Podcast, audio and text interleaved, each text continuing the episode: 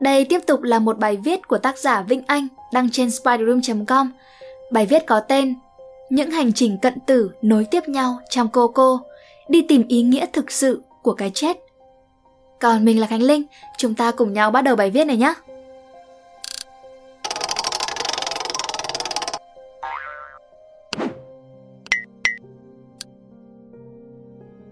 Bộ phim hoạt hình mới nhất của Pixar, Coco, vừa mới thắng lớn với hai giải Oscar. Ý tưởng không mới mẻ, nhưng Coco vẫn chiếm trọn trái tim của bao người xem. Nhân vật chính của bộ phim, Miguel, một cậu bé có niềm đam mê về âm nhạc, chống đối gia đình của mình, nơi mà âm nhạc bị cấm. Thần tượng của cậu không ai khác chính là Ernesto de la Cruz, một ca sĩ nổi tiếng đã mất trong lúc biểu diễn, với câu nói chứ danh, nắm giữ khoảnh khắc. Trong Dia de los Muertos, lễ hội người chết ở Mexico, vì không có đàn guitar để dự thi, Miguel đột nhập vào phòng cung hiến của Ernesto de la Cruz để trộm đàn và bước vào thế giới của người chết, nơi cuối cùng dạy cậu bài học quan trọng nhất về giá trị thiêng liêng gia đình. Lướt qua các trang web Việt sát phim này có rất nhiều cách đặt tên khác nhau như là Vũ điệu người chết, Hội ngộ diệu kỳ, với cảm nghĩ cá nhân sau khi xem bộ phim cũng như đọc quyển sách Điểm đến của cuộc đời của tác giả Đặng Hoàng Giang, Coco nên được dự đúng theo đúng tự đề của nhà sản xuất. Coco, sự khởi đầu cho hành trình cận tử của những người khác. Coco là người bà cố già yếu của Miguel. Trước khi Miguel trở về từ thế giới của người chết, Coco hầu như không cất một tiếng nói nào, trừ câu Papa, Papa đã về rồi sao? Papa chính là người cha của bà. Cuối bộ phim chính là Hector, người đã rời bỏ gia đình để đi theo tiếng gọi con tim của một người nghệ sĩ và bị gia đình xé mặt trong tấm hình để ở phòng cung hiến. Coi âm nhạc chính là thứ hủy hoại hạnh phúc gia đình, với trái tim tan nát. Mẹ của cô cô làm công việc may giày để nuôi sống cô con gái bé nhỏ của mình. Kể từ đó, không còn bất kỳ tiếng hát tiếng đàn nào trong dòng họ này nữa. Nghề làm giày trở thành nghề nối dõi trong gia đình. Bộ phim khắc họa coco là một bà lão phúc hậu với hai bím tóc bạc trắng và rất nhiều nếp nhăn. Coco không thể nào đi lại được nữa và chỉ ngồi liệt trên chiếc xe lăn. Bà không thể nhận ra bất cứ trò chơi nào của miguel. Nhưng những nếp nhăn trên trán và hai bàn tay chính là minh chứng cho sự từng trải về thời gian và thứ duy nhất có thể khiến bà nhận thức được chính là người cha của mình. Cho đến khi Miguel trở về được cùng gia đình và cầm cây đàn và hát ca khúc Remember Me, Coco mới bắt đầu cất tiếng và nhận ra tất cả mọi người. Trước một khoảng thời gian đó, Hector, cụ cố thật sự của Miguel, người bị coi là kẻ cần bị lãng quên và khiến âm nhạc không được cất tiếng trong căn nhà, đang dần biến mất thành mây khói vì cô cô sẽ sắp rời khỏi trần thế. Mọi ký ức của bà về người cha sẽ biến mất. Trong bộ phim, hầu như chúng ta chỉ quan tâm đến việc Miguel có được về nhà cất tiếng hát và gia đình quan trọng như thế nào. Nhưng Miguel sẽ không bao giờ coi trọng gia đình mình, có thể sẵn sàng rời bỏ gia đình, bất chấp đó là điều sai trái và cũng sẽ không bao giờ hiểu được ý nghĩa thực sự của thế giới người chết nếu không có sự cận tử của cô cô. Cô cô đã đến cái tuổi cần phải ra đi, thời gian bà đang sống chỉ là thời gian vay mượn. Như trong điểm đến của cuộc đời đã đề cập, đó là khoảng thời gian mà con người sẽ trả được khi thần chết mang họ đi.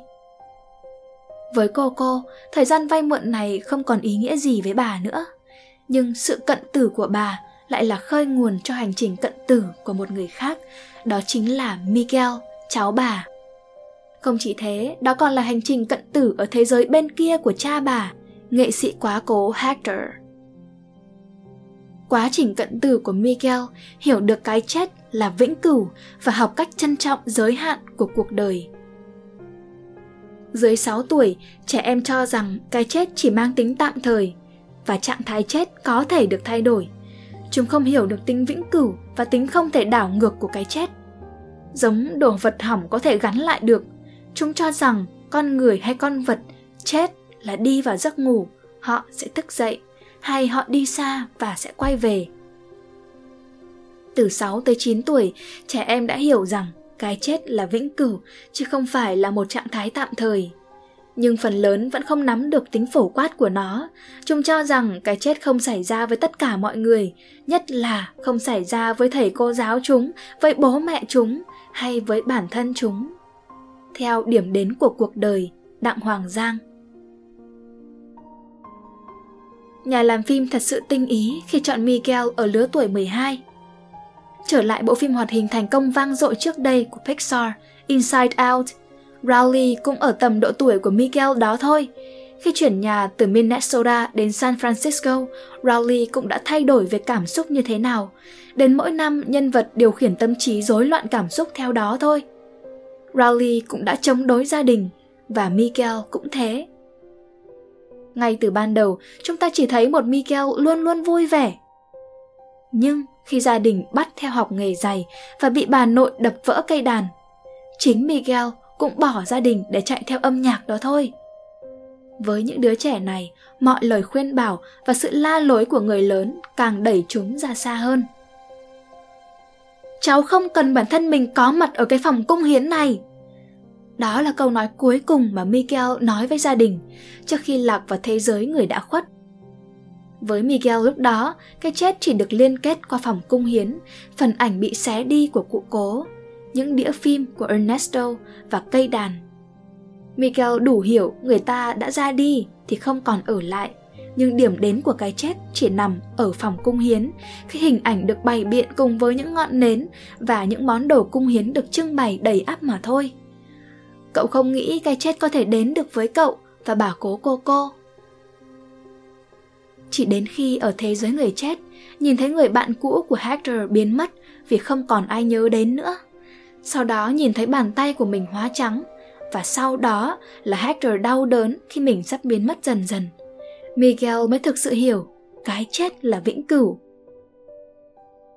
Miguel đã thực sự hiểu ra cái chết có thể đến với bất kỳ ai, và cậu có thể sẽ gặp đến nếu không được nhận lời chúc phúc từ gia đình cụ cố. Nhận thức của Miguel thực sự đã thay đổi. Hành trình của Michael ở thế giới của người chết đúng theo nghĩa đen, quả thực là hành trình cận tử. Từ một cậu bé ương bướng không nghe theo lời của gia đình ở cả hai thế giới, bỏ cả chú chó thân nhất của mình. Đến khi gặp Ernesto và nhận ra sự táng tận lương tâm của một nghệ sĩ đứng ở bờ vực sắp chết và rồi được cứu, Miguel đã dần nhận ra được điểm đến của cuộc đời mình. Đó chính là vòng tay của gia đình. Cũng như cách mà cậu coi những người thân trên bàn cung hiến của gia đình mình là một phần không thể tách rời. Hành trình cận tử của Miguel cũng đã dạy cho những người đã khuất và những người đang sống về sự lắng nghe và giao tiếp thực sự của một gia đình. Và quan trọng nhất, cuộc đời không phải lúc nào cũng nắm giữ thời khắc, mà gia đình luôn đi đầu tiên.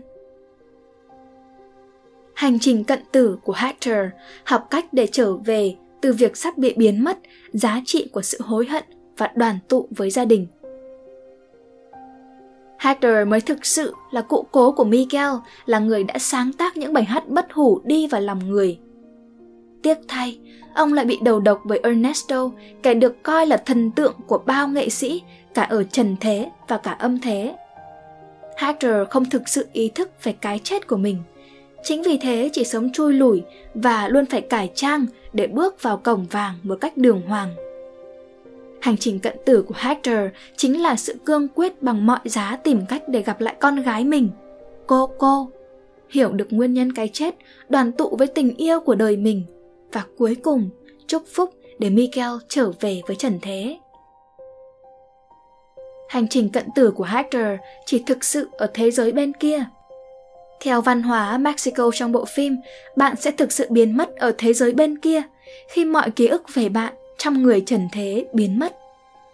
Đó là một cách tiếp cận hành trình cận tử khác, giữa việc còn là bộ xương trắng xóa và biến mất trong thinh không.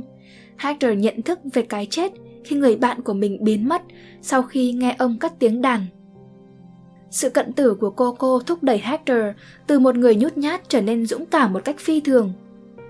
Sự cận tử của Miguel đã giúp Hector nhận ra bản chất thật của con người xấu xa.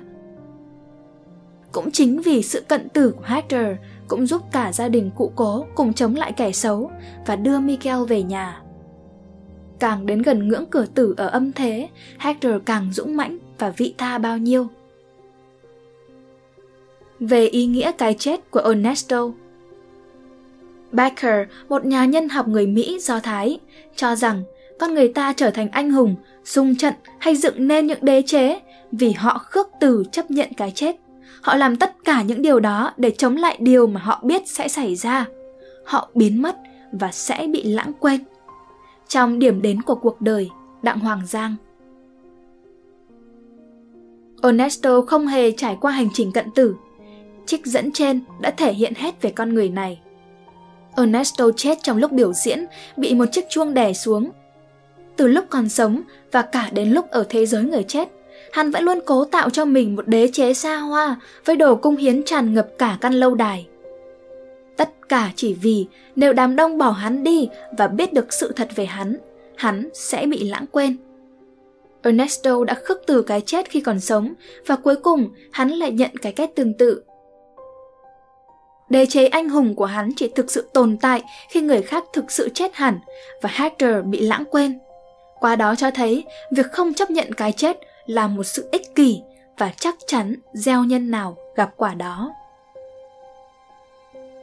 Kết Mỗi nhân vật trong bộ phim Coco hầu hết đều trải qua hành trình cận tử và hành trình cận tử của người này sẽ thúc đẩy hành trình cận tử của người khác để mỗi người cận tử tìm đến ý nghĩa thực sự của cuộc đời.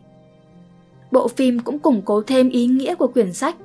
Khi chúng ta biết đối mặt với cái chết, chúng ta sẽ trân trọng cái hữu hạn của cuộc đời, nhưng cũng nhẹ nhàng hơn với cuộc sống.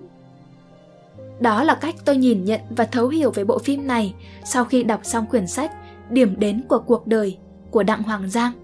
Còn bạn thì sao? Hy vọng rằng các bạn sẽ thích video lần này. Hãy để lại cảm nghĩ của mình ở phần comment nhé. Nếu các bạn cũng thích những nội dung như trên, hãy đăng nhập vào website của nhà nhện là spiderroom.com để tìm đọc thêm nhé. Và mình là Khánh Linh. Bye!